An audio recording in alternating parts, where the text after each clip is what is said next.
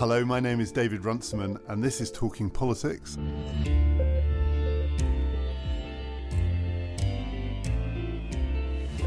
I'm joined this week by Helen Thompson. Two supervision essay, Real Clear Politics Breakfast. Real Clear Betting. Hugo Drochon. What did Yeah. I do? Uh, I don't know. I got up and had tea and, and ate a banana. Chris Bickerton. Uh, Macron, Fillon, Hamon, Mélenchon.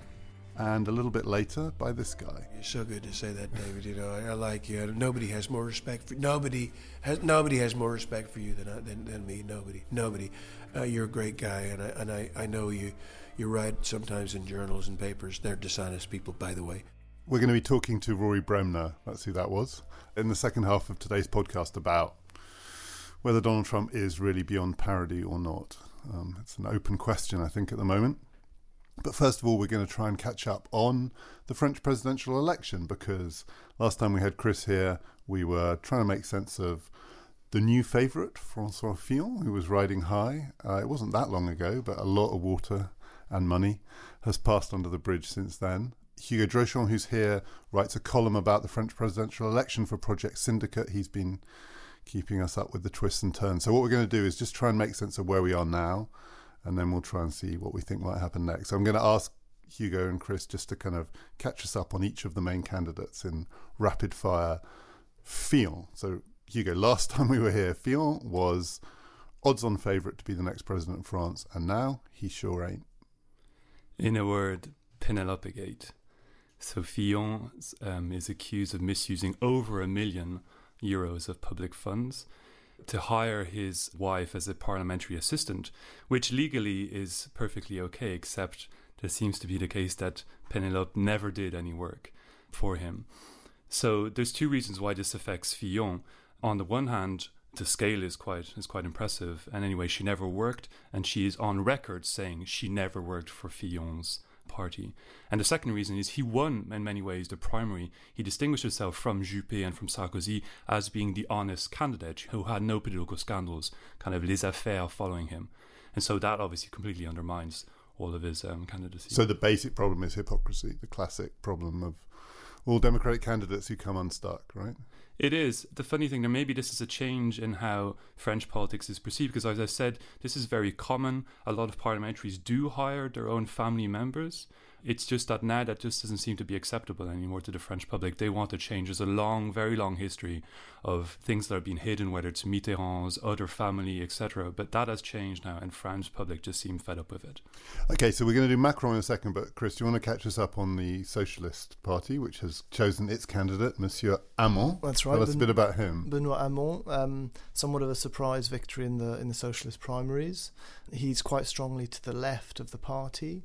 He had very uh, difficult relations with the Hollande government, so in some ways he's one of the critics of the president's, uh, as the French call it, the bilan, his record in power, and he's now leading the Socialist Party um, in the presidential elections. And just to do the obvious, is he Corbyn-ish esque? Not really, no. Um, He's younger for a start. He's younger. He's um. I mean, it has to be said. You know, we discussed a bit about last time the the survival of the French Socialist Party. It's been quite surprising the response to the success of Hamon.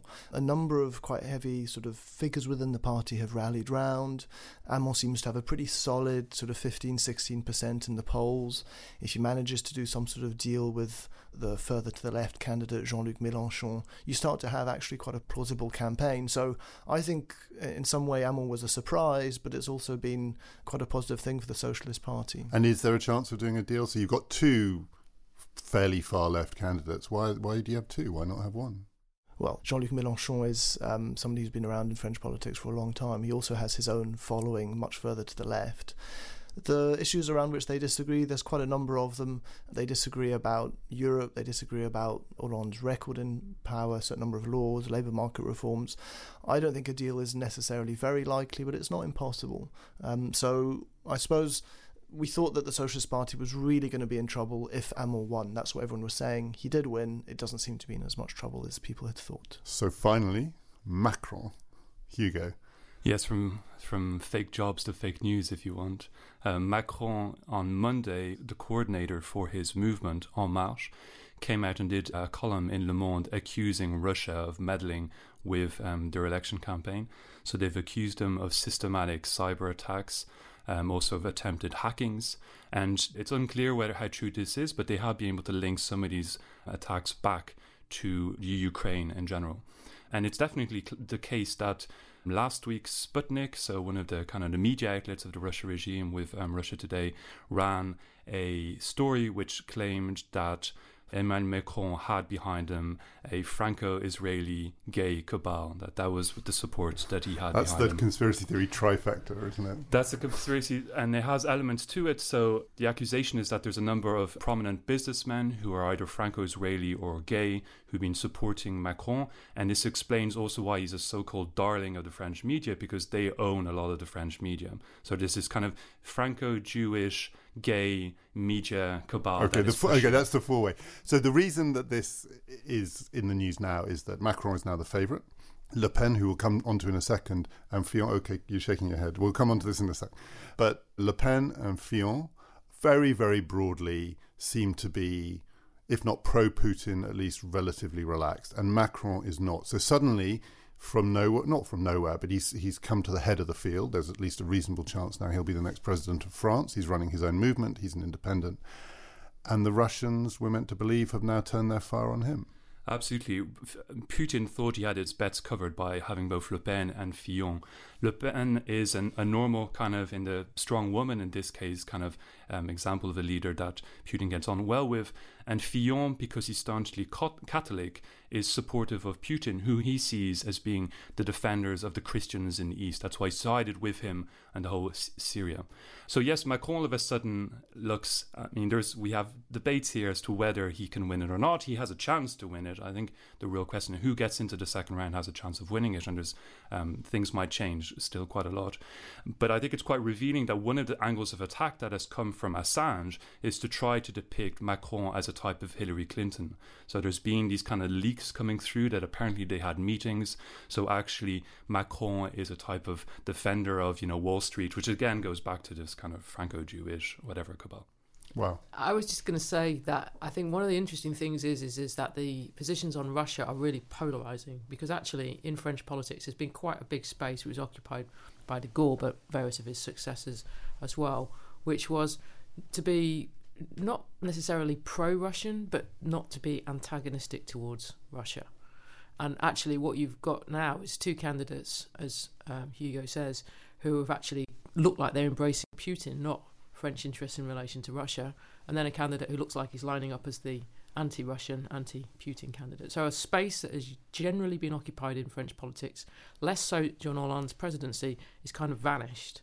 I think that that is going to have implications for where this race goes. I mean, there's many different things that might determine where this race goes, but the centre ground, what has been the centre ground in French politics on this issue, has been vacated. Chris, why why were you sceptical when I said that Macron is now the the strong favourite? Well, so Macron is, I mean, he's being discussed a great deal now.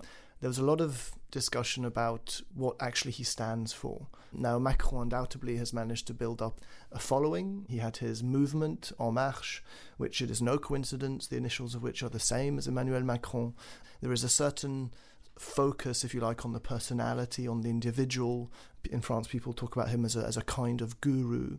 But but the question is, what does he actually stand for? Yeah, what kind of a Yeah. guru is he? Now, what's interesting is, I mean, if you follow him on, on Twitter and if you follow En Marche on Twitter, from there being nothing about his program, you now have basically a kind of policy diarrhea. I mean, it's just flowing and it's just almost not quite random, but there's just a whole series of not really interconnected policies that are coming out. And again, that's starting to generate a lot of unease. So, we can identify, I think, a certain set of views around Macron. Macron is basically quite close to what Francois Hollande became after he turned towards the right and became a much more reformist, less, you know, left-wing president. And thereby became the most unpopular president in the history of the republic. So, what, exactly. explain So- this to me. We've got a personality cult around a politician who is a guru, but seen from the outside, he just looks like another politician. And then his policy positions are the ones that have made the current government so unpopular.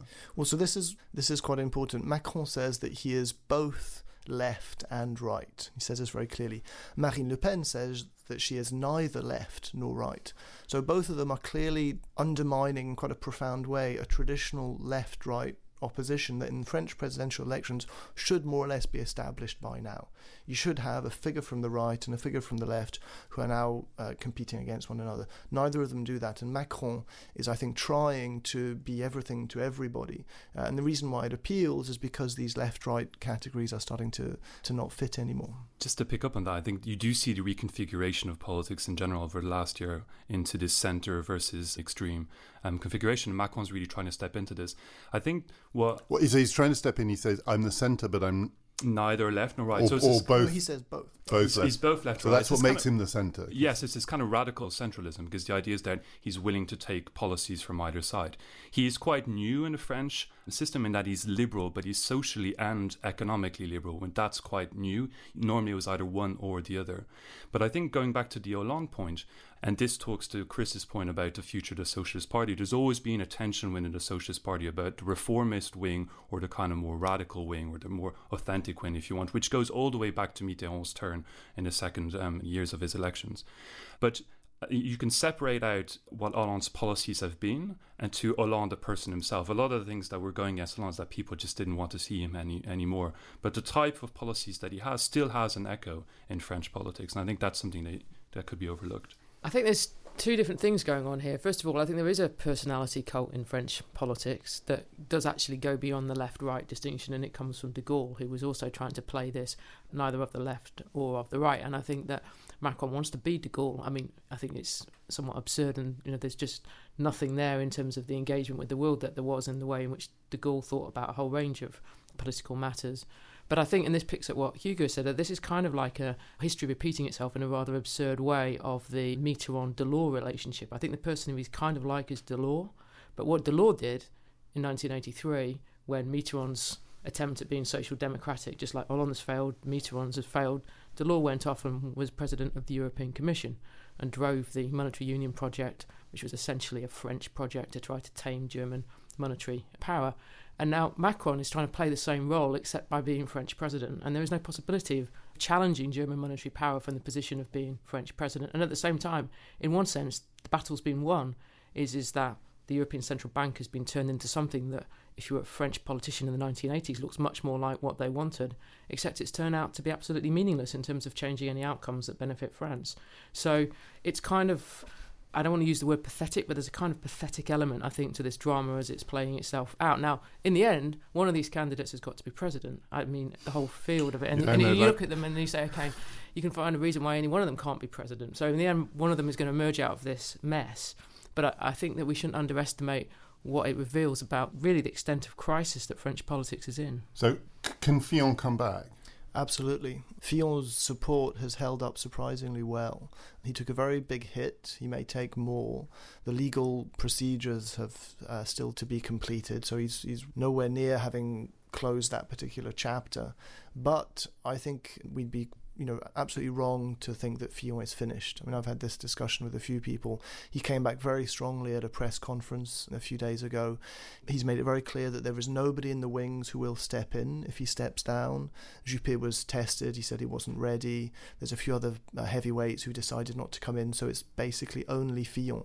If that's the case, then I think Le Pen, given all the statistics suggest that she's probably the one most likely to get into the second round. I think then it becomes a very closely run race between Macron and Fillon. So is there a danger here, given the way that the system works, that you have the first round to produce the final two? And the key question is who is, if Le Pen is one, who is the other out of Macron and Fillon?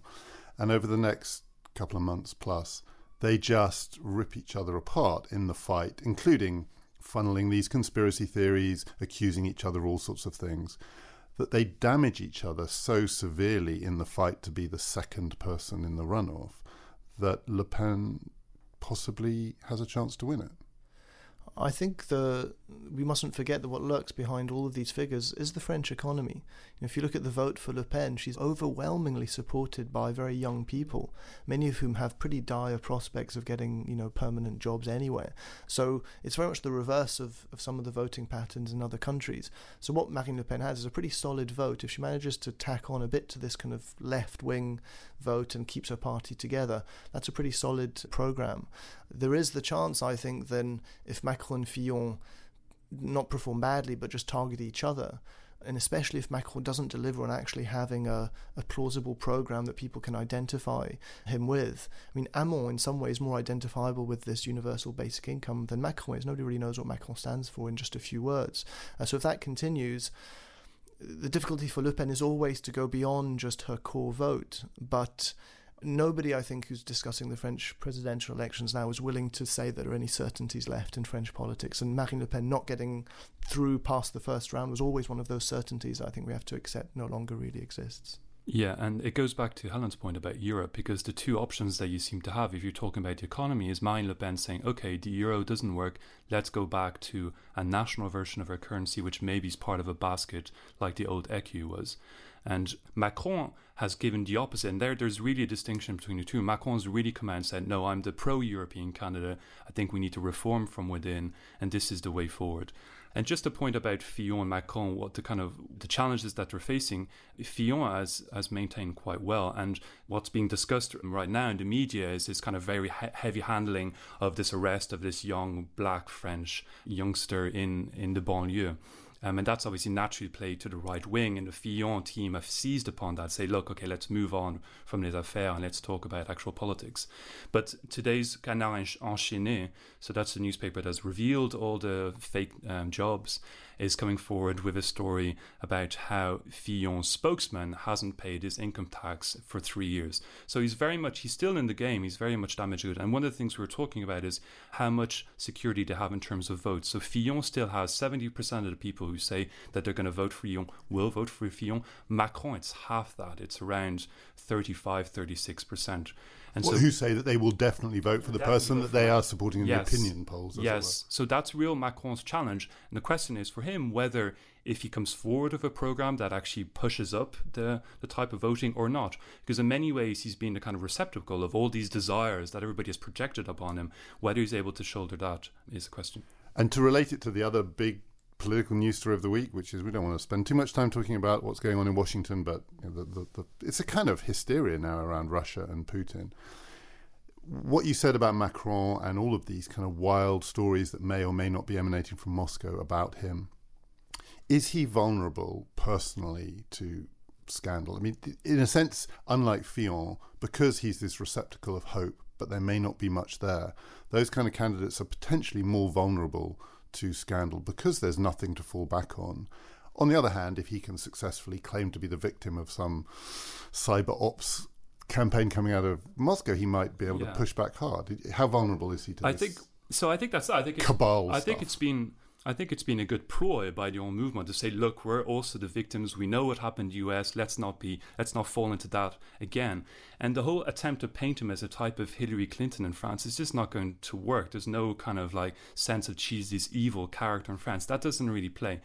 It's hard to know. He is vulnerable to certain things. He really needs to come together and actually give his program, and that's what he's. That's what people are waiting for now. And I think ultimately he'll be judged on that. His vulnerability in this respect, though, is, is in the Hillary Clinton respect, is that he's a banker. Not that she was a banker, but that she was tied to the Wall Street candidate, and she he can be tied to finance. And I think that that is a liability in France. I think, though, that on the point about um, candidates that are kind of people project their hopes onto, they're not necessarily vulnerable to scandal. I mean, Obama ran that kind of campaign in, in 2008 successfully. Is, is I just think the difference in this case is is that was an election that became a lot about identity and national identity and Obama's biographical story, and that kind of worked with that political moment in the U.S. Whereas Macron's biographical story does not work with the moment in France, not least because of the banker aspect to it. But I would say the difference, two differences, is that um, Obama was the candidate of one of the two main parties, yeah. and Macron is an independent. And I know there are scandals around Obama, but relatively speaking, he was one of the. No, but mm-hmm. that's my point. Is is that he was scandal, relatively scandal free, despite the fact he was a candidate who people were were projecting all kinds of, you know, big hopes and rather, in some sense, vacuous hopes onto. And in presidential systems, it's really hard for independent candidates to win. It is, but I think Macron has some things in his favour. One is that he's very young, so he's not been around long enough to just pick up scandals. He's also not been a party manager, party insider, party chairman. He's not had these kind of offices of mayor that are tied to parties in France, which are the source of, of scandals. So the party financing issue hasn't really touched him because he's less of a party issue. So those two things I think are a big issue that, that may play in his favour. The other thing is that he has a slightly peculiar personal life, but it's not one that's particularly scandalous. Some people don't like that. So his wife is 20 years older than him. That's she right. She was a teacher at his That's school. right. And that sort of stuff is... is it's kind of sweet. Well, it's also, it's also public and it's not really anything that you can sort of dish the dirt on. So I think the fact that he's an outsider will, in a very substantial way, play in his favour. And the the presidential system does, in some ways, it's not a system that's designed so over overwhelmingly around the parties. It's designed around the person, the individual. And if you can build up the persona, if you can, in French, it's this idea of incarnation. If you can plausibly play the role of the president um, and construct a persona around that, that's what you campaign. Yeah, on. and I, I, I did that thing that would annoy French people a lot, which was I said presidential systems. I was really thinking about America. Actually, it's hard to win as an independent in the United States.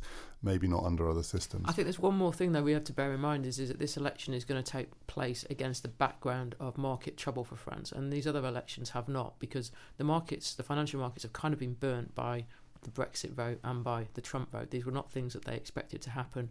They didn't really factor in the political risk, though it turns out in both cases that the market risk was much less than they might have thought for the outcome that in the end ensued. But what we can see at the moment in France is the financial markets are already getting extremely tetchy with what's going on. They are reacting to opinion polls.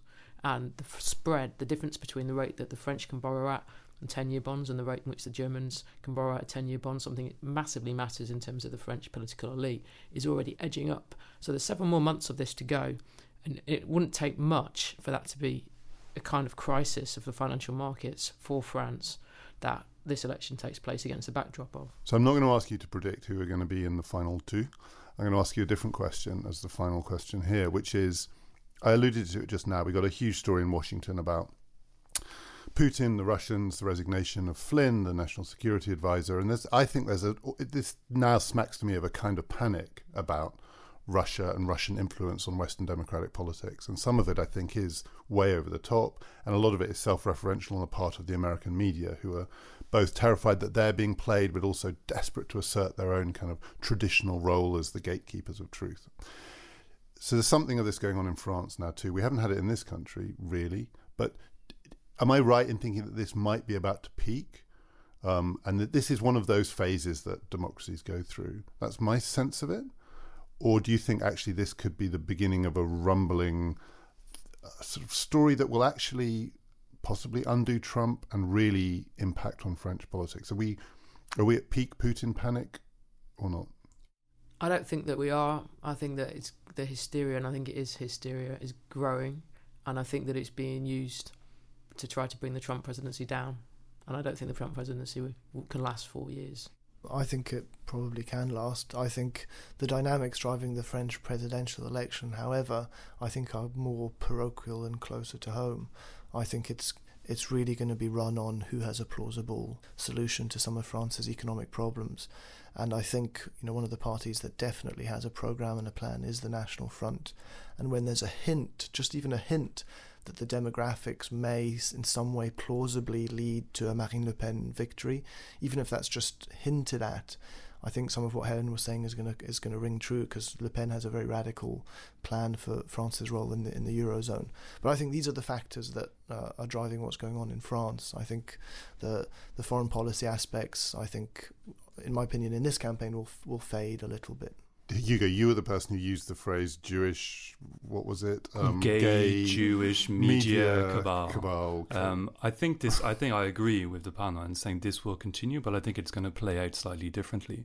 I wonder whether this is what at least what En Marche and Macron is trying to do is to make it play in their favor, and that's something new. Um, and we'll see whether actually this election works in their favor or not. Thanks very much to Helen, Hugo, and Chris, and we will talk about this some more. We've got how long have we got till the election? Two and a half months? Uh, Three. Three. It's end of April and beginning um, of May. Okay, and we Hi, I'm Daniel, founder of Pretty Litter. Did you know cats tend to hide symptoms of sickness and pain? I learned this the hard way after losing my cat, Gingy. So I created Pretty Litter, a health monitoring litter that helps detect early signs of illness by changing colors, saving you money and potentially your cat's life. Pretty Litter is veterinarian developed, and it's the easiest way to keep tabs on your fur baby's health right at home. Go to prettylitter.com and use code ACAST for 20% off your first order and a free cat toy. Terms and conditions apply. See site for details. Got the Dutch elections in between. We talk about that too. Oh, it never stops. Next week we're going to talk about the Stoke by-election. Oh, the excitement! Um, but for the second half of this week's show, we've got uh, an interview with Rory Bremner that I recorded in his dressing room before a show he did last week. Um, his show is called Partly Political, and it is mainly about politics. Um, and I wanted to ask him, and I think a lot of people have asked him and other comedians this, whether Trump is good or bad for business, basically. Because on the one hand, you'd think, and you could tell by the audience for his show, people are really into politics at the moment and they want to be amused. On the other hand, it's kind of hard to know how you make Trump funnier than he really is. So I started by asking him whether he is beyond parody. I keep going back to Tom Lehrer, who said that satire became obsolete when Henry Kissinger was given the Nobel Peace Prize in 73. And, you know, you just move on from that with Tony Blair and the Middle East peace envoy and Donald Trump as president and, and Boris as the foreign secretary. And things like Neil Hamilton the other day. I heard uh, he was he said he was talking to the, the backers of UKIP like Arron Banks and stuff, and he said he said you know you can't influence policy with your checkbooks. And this is Neil Hamilton who whose claim to fame was that he took brown envelopes from Mohammed Al Fayed. And I think we're in a place uh, uh, we're in a world where normal rules just simply don't apply. Anyway, they certainly don't apply to Donald Trump, uh, and then by extension they don't apply to anybody else. So uh, there is a sense of, of crisis, I think, and it really affects you know like the romantic poets used to sort of they used to appropriate the weather and to their mood and say well, if it's you know miserable and melancholic and all the rest of it but i think there's a sense of real uncertainty and fear around and much as you know we kind of send up Trump and, and, and send up Boris, I think there's a, there's something a lot darker. And part of doing this show has been to try and obviously it's a comedy show and, and uh, it's not a lecture and you're not preaching and the idea is that people will be entertained. But I think it's important as well to, to consider some of the issues as well, and also to you know to make people think a little bit and to actually sort of think myself. So it's now perhaps about sort of sketching in some of the darker colours and also bringing some facts into the into the comedy. So I'm going to say something heretical here, which is mm-hmm. I think Alec Baldwin's Trump. I, I actually agreed with Trump's tweet when he said, "Just watch Saturday Night Live." Not funny because it was too easy and in a way it was too obvious and it didn't have the thing that I think I've heard your Trump on the radio so I haven't seen you do it but that your Trump has which is Trump's there's a kind of warmth he draws you in he's scary good to say that David you know I, I like you nobody has more respect for nobody has nobody has more respect for you than than, than me nobody nobody uh, you're a great guy and I and I, I know you you write sometimes in journals and papers. They're dishonest people, by the way. So no, he's flirtatious. He's coquettish. Exactly. exactly yeah. He and he and he does he's vain because yeah. he's vain because we. I mean, I think you know psychologically, there's a lot going on there. I think. Uh, um, Was talking to Alastair Campbell of all people the other day, and and uh, just he was laying out sort of three traits of narcissistic personality disorder, socio pathology and Machiavellian tendencies. So we know the narcissist, we know the the sociopath uh, with having little regard for the effect of his actions on other people, and the Machiavellian uh, we know about that. But yet, he's the vain part of it is, you know, he is flirtatious. You know, we know he likes women. We know that he thinks he can have his way. He he wants people to like him. So he's extraordinarily thin-skinned, and yet, obviously, he for somebody who stirs up so much controversy, you also have to have a, a fairly thick skin as well. I, I, can't, I haven't quite worked that one out yet. When you were working out how to do him, what was the thing that you were looking for? Because you're almost kind of, you've almost got to humanize him first before you can make fun of him, which I think is what yes. the Saturday Night Live problem is, in that they they're just going straight for. There is a big difficulty that if you make these people clowns, like Boris Johnson and, and Donald Trump, and you play it for laughs, you kind of create a space that they can inhabit. So it's almost to say, well, you know, you, of course it's Donald Trump, or oh, you know, it's it's just Boris. Or I mean, I remember, of course, I started out with Reagan and Spitting Image, uh, and then, of course, more recently George Bush.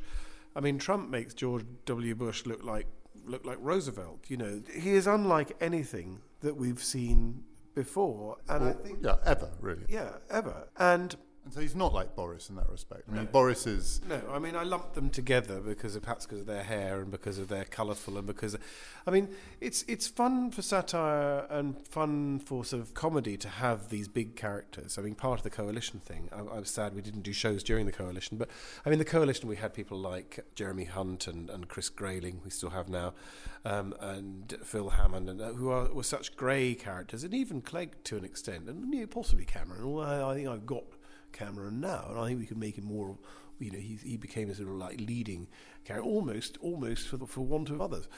But you know, in the sort of in the eighties when satire was big, because Thatcher was a big character, of course, um, and you know there were one or two in that category, and Reagan, and Norman Tebbit as well. So there were we had the grotesques, and so that always, if you're doing comedy, it always helps to have some big characters. If almost, it's almost like putting up a tent, and you need the tent poles. And if you have big, strong characters that that work, then that can carry a lot of material. If you know what I mean. But Trump, yeah, I keep going back to the Peter Cook thing where he said that 1930s German cabaret scene did nothing to prevent the rise of Adolf Hitler. We've got Pony Park Slagharen, which has got to be the best pony park in the world. It's true. They're the best ponies. They are. You can ride them. You can date them. You can grab them by the pony. It's fantastic. This is the Afsluitdijk. It's a great, great wall that we built to protect us from all the water from Mexico. That's a clip from a Dutch TV satire of Trump that uh, I saw it and Rory retweeted it. It's gone viral now. I think it's had like 22 million views on Facebook. And my view is that it's funnier than Saturday Night Live. And I think the reason it's funnier is that they're making fun of themselves. And I asked Rory if he agreed that the key to satirizing Trump is not just to seem as though he's funny, kind of he makes us all funny. It can't just be a blunderbuss. I mean, it is a real thing. We ha- we have to work out how we're going to do Trump because I don't think, I don't think making him a figure of fun necessarily it's going to, it's going to change because he is so ridiculous. I mean, I say as part of my act, it's only really as a setup, but um, I say that you know part of my job is to make politicians more ridiculous than they already are. In order to be able to say, have you any idea how hard that is these days? Because you know he is already ridiculous. He is already um, the most extraordinary um, caricature, in a sense. So you're there already, but it's it's how it's how we find a way to to be darker. Um, and I so I don't I don't know. It's still very early days, but I mean he's hit the ground running at, at such a speed. But I think maybe it's just going to be a process of the facts and the law and the constitution will catch up with him. Facts, interestingly, because you know straight away. He, this is a who starts off and is with his press spokesman making claims which are demonstrably untrue. I mean, he says, you know, more people, you know, came to the inauguration. We had more people than Obama. And it doesn't take a lot to look at the photographs or to look at the figures for the subway in Washington on that day. And it's demonstrably false. And then to say, you know, well, more people voted for me because, you know, the illegals. We know that Hillary won the popular vote. He said it, it stopped raining when he made his inauguration speech. And he looked and said, no, it, did, it, it was almost the exact opposite. Why does he lie about things which are provably false? I've, I've had a, fr- a friend of mine play golf with him once, and he came off. He said, "Well, that was good. I shot a 75." And both my friend and the professional, the next day, they were chatting, and they said, "He must have gotten around 79, 80." But it's almost habitual. Uh, he's a habitual liar. So, and and there is this kind of striking evidence now. People have tried to ask this question: Why why don't people mind more about his lying? And it looks like people don't, on the whole, mind when someone lies brazenly about the facts because they don't feel like they're being patronised. In that they can see it's not true. They, he's kind of playing with them. And what people hate is being talked down to by someone who claims to know better than them. And he doesn't have that. I mean, it, it's this weird thing. His lying is almost so brazen, it's not offensive. Whereas what people didn't like about Hillary was she wasn't a liar like he was, but she seemed to be kind of moralizing. And the thing that Trump never does is he never actually tells people that they're no good. Mm-hmm. He doesn't come across as a kind of hypocrite. Well, I, immediately, I immediately read that across to Brexit, of course, and you know the, the, the lies on the side on the side of the bus. And I know that you know, people were saying that there are lies on, on both sides, but I th- I think there is that difference between you prefer the colourful liar to the person who patronises you and who's part of an elite that you blame for ignoring you and, and, and leaving you to one side. And that's where we are now. And this this momentum that has has built up and it's it's spread like wildfire. And I mean, I think you've written about this where where democracy is kind of in danger. I remember Tony Benn years and years ago when I was asking him to do stuff on my show. It's a different context, but he said he said he, he wouldn't do the show. He said we should. Is, he said once you once you undermine people's uh, belief and trust in their MP, once you undermine all that, where does it get you? Because of course MPs and senators and presidents they are our representatives. You know, they are our representatives in a democracy. If somebody comes along and says, you know, they're all liars, they're all in it for themselves, or there's a common belief that really all politicians are the same, they're all in it for themselves, then there's this kind of anarchy going on and tearing it all down. And and ironically, from a satirical point of view, you find yourself almost arguing for the establishment because the alternative is this real tearing down of of poli- just it's, it's, almost a kind of it's a frenzy, isn't it? A- and and I think it's it's very it's very dangerous. We then talked about Bremner, Bird, and Fortune, and something that Rory Bremner said on a Westminster Hour discussion about satire in the age of Trump, which was when he was making that programme with the two Johns, Bird and Fortune, they spent an awful lot of time trying to research and understand the issues before they made fun of them. And he said, when William Hague was in the House of Commons making jokes about politics, he and his comedian friends were back researching the politics that he thought William Hague should be more serious about. But the problem with Trump and the world that we're in now is does anyone really know what's going on? I mean, how do you do that research? What would it be to try and understand it before you make fun of it? it is like pun- punching fog at the moment. I mean, my interesting thing about Brexit, I thought, was because, of course, when Theresa May made her speech and then published the white paper, it's the first case that I'm aware of where the manifesto has turned up about six to eight months after the election. you know? And that's it's a really weird thing, and and we're sort of pretending that that well, of course, you know that was was going to be, but it's, it's just an extraordinary thing, and people say, well, no, that's what we voted for, and I send it up a bit by saying, you know, it's rather like you look at the British public. If you ask them a silly question, they give you a silly answer. So, you know, they ask them to name a polar research vessel, they come out with Boaty McBoatface. On Strictly, they'll go for Ed Balls. On X Factor, they go for Honey G. On Brexit, well, and and what happens in all of those cases is it ends up with the judges.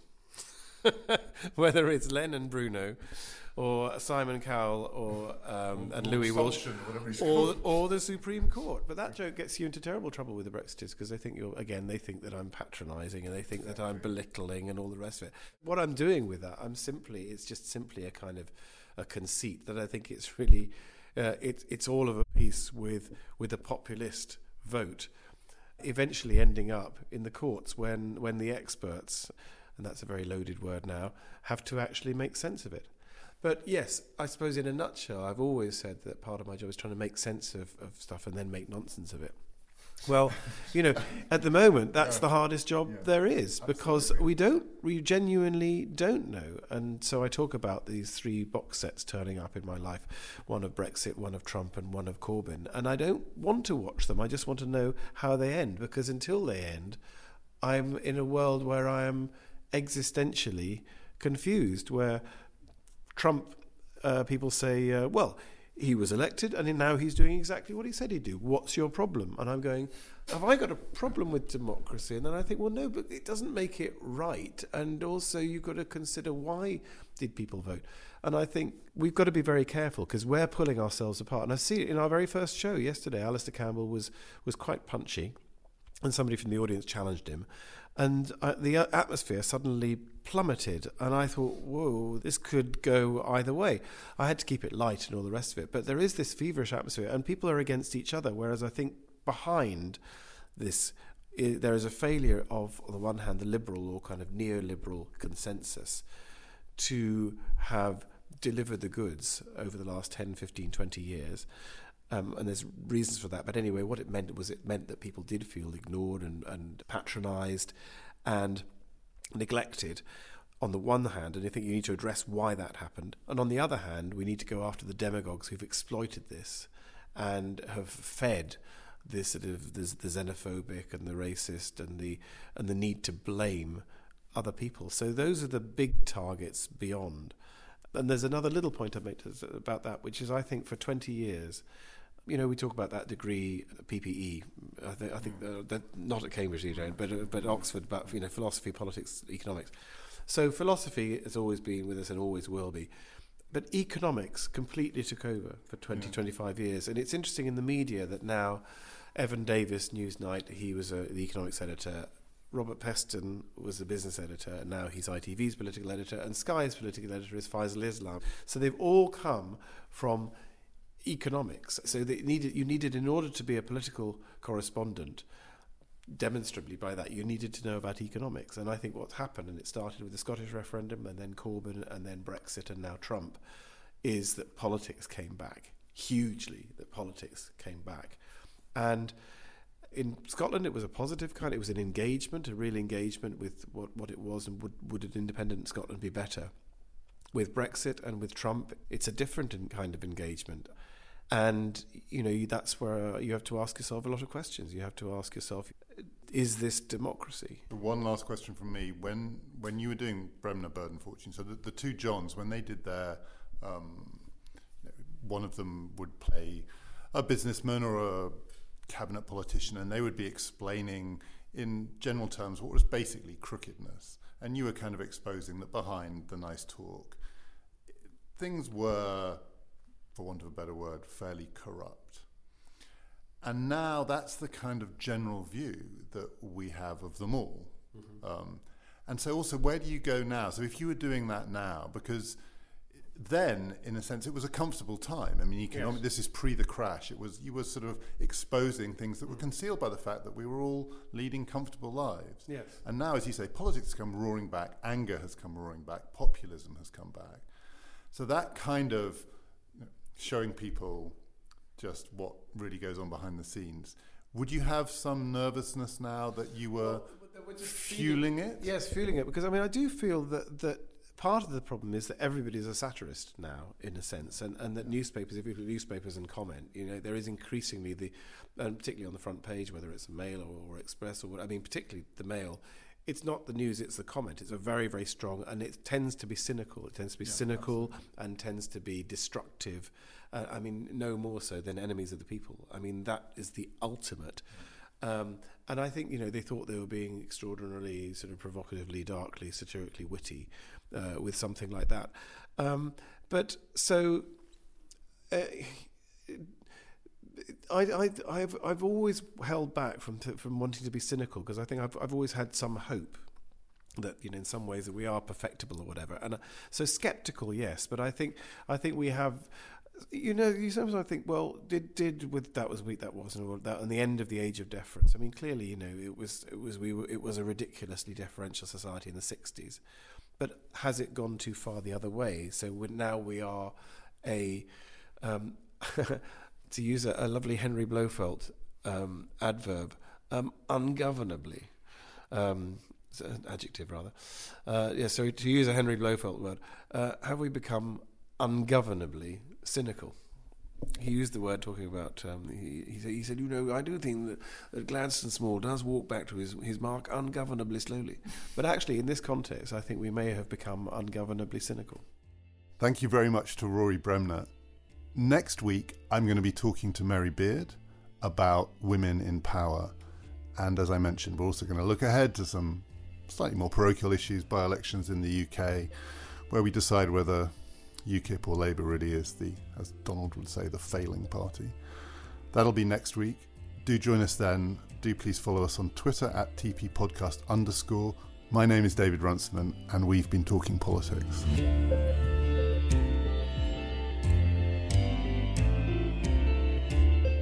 To say? I was going to say is as as well as listening to impersonations of Trump, it's well worth having a look at um, Donald the Unready's Twitter account who is tweeting away as if he is King of Mercia in Donald Trump style.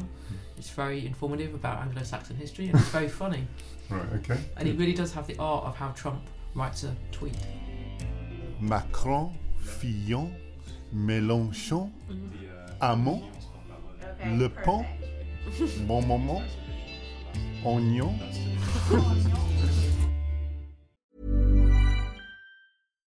Hi, I'm Daniel, founder of Pretty Litter. Cats and cat owners deserve better than any old fashioned litter. That's why I teamed up with scientists and veterinarians to create Pretty Litter. Its innovative crystal formula has superior odor control and weighs up to 80% less than clay litter. Pretty Litter even monitors health by changing colors to help detect early signs of potential illness. It's the world's smartest kitty litter. Go to prettylitter.com and use code ACAST for 20% off your first order and a free cat toy. Terms and conditions apply. See site for details.